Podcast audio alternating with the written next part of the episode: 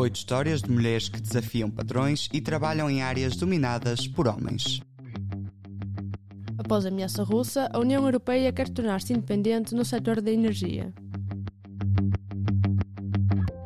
Eu sou Catarina Meireles, comigo hoje está o Manuel Oliveira. Olá Catarina, é sexta-feira, dia de semanário do JPN.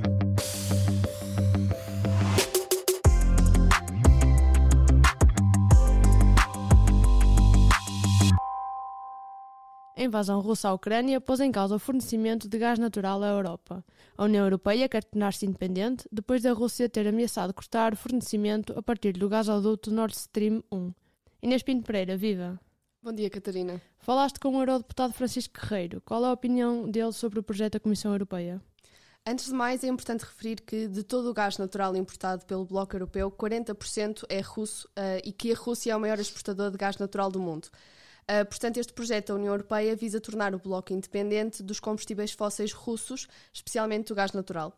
O Francisco Guerreiro concorda efetivamente com este projeto, que é o RePowerEU, porque é essencial para a própria transição energética defendida pelo Bloco Europeu. Da minha perspectiva, o que eu acho que é positivo e importante e fundamental mesmo nós fazermos, até porque o último relatório do IPCC demonstra que nós estamos perto do ponto de não retorno, é realmente criarmos todo o quadro legislativo para garantir que transitamos o mais rapidamente possível para uma sociedade realmente limpa e descarbonizada com energias 100% renováveis.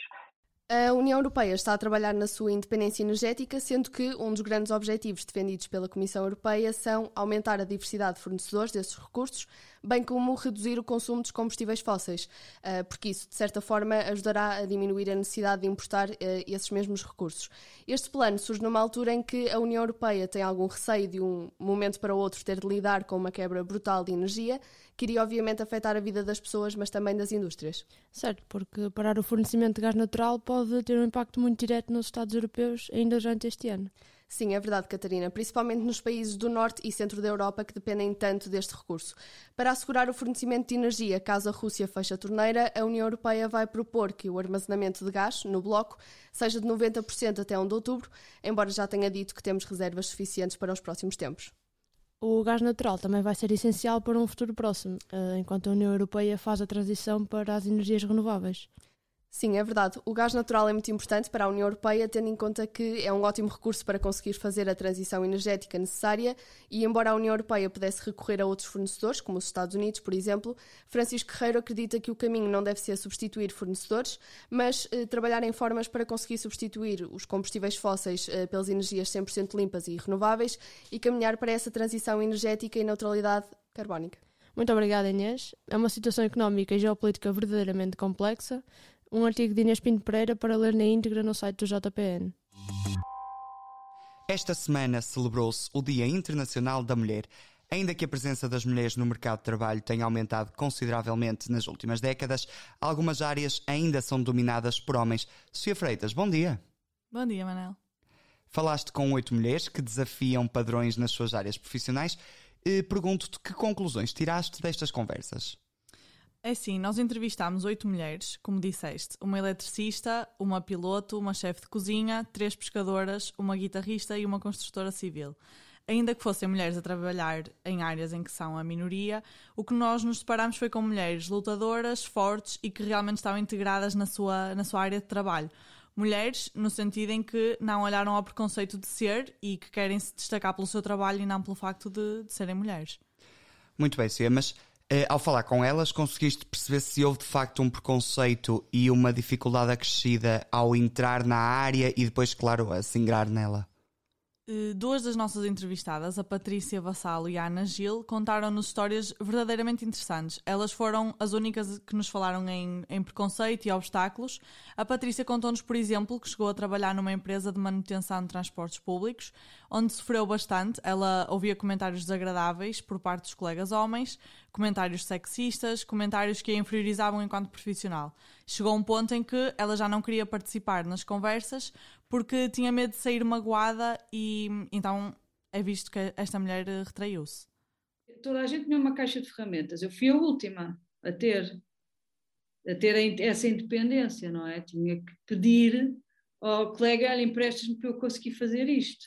Sim, tive uma situação que disseram-me assim, Patrícia, nem tentes, que era para descarregar uma carrinha.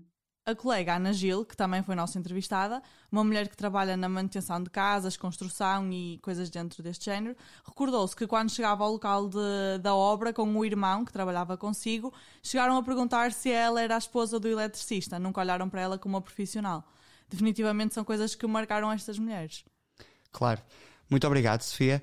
8 histórias de 8 mulheres que fazem a vida em profissões que a sociedade dita serem destinadas ao sexo masculino. A reportagem é de Sofia Silva Freitas e Joana Costa e está disponível em jpn.up.pt. Além destes dois temas, esta semana no JPN, o testemunho em primeira pessoa de uma professora de jornalismo em Kiev a combater a desinformação. Mergulhamos também no tema das terapias de conversão. Estas práticas tentam alterar a orientação sexual e identidade de género e ainda são legais em Portugal. Estes e outros artigos para ler em jpn.up.pt. Esta semana sugerimos os episódios dos dias 7 e 8 de março do podcast do Observador, A História do Dia.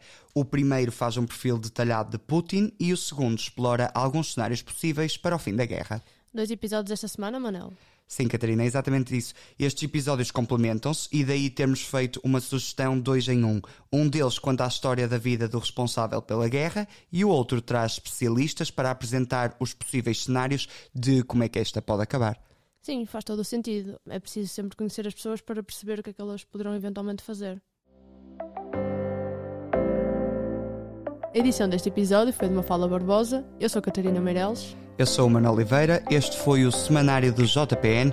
Bom fim de semana. Voltamos na próxima sexta-feira.